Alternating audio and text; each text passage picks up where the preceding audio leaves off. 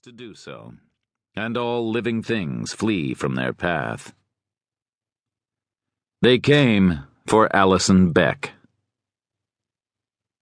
Dr. Beck was 60 and had been performing abortions since 1974 in the immediate aftermath of Roe v. Wade.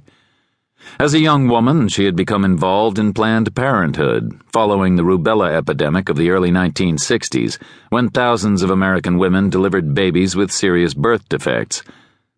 She had progressed to outspoken membership of NOW and the National Association for the Repeal of Abortion Laws before the changes for which they fought enabled her to establish her own clinic in Minneapolis.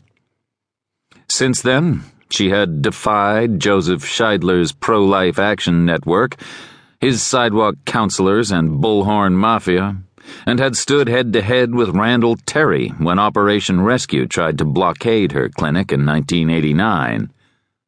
She had fought against the Hyde Amendment of 76, which cut off Medicaid funding for abortions, and had cried when the anti abortionist C. Everett Koop became U.S. Surgeon General.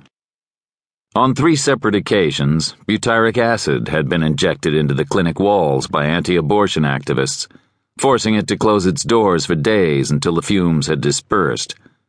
The tires on her car had been slashed more times than she could count, and only the toughened glass on the clinic window had prevented an incendiary device housed in a fire extinguisher from burning the building to the ground.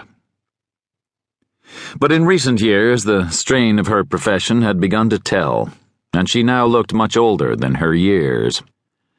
In almost three decades, she had enjoyed the company of only a handful of men. David had been the first, and she had married him and loved him. But David was gone now. She had held him as he died, and she still kept the shirt he had worn on that day the blood stains like the shadows of dark clouds floating across its once pristine whiteness. The men who followed offered many excuses for departing, but in the end, all the excuses could be distilled down to one simple essence fear. Allison Beck was a marked woman.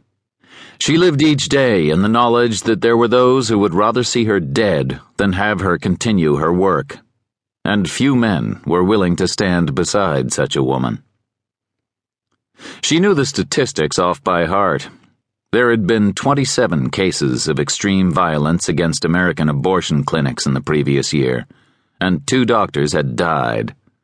Seven abortion doctors and assistants had been killed in the preceding five years, and many others injured in bombings and shootings.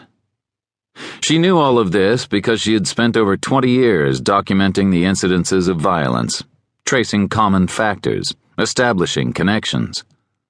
It was the only way that she could cope with the loss of David, the only means she had of making sure that some small good might arise from the ashes of his death.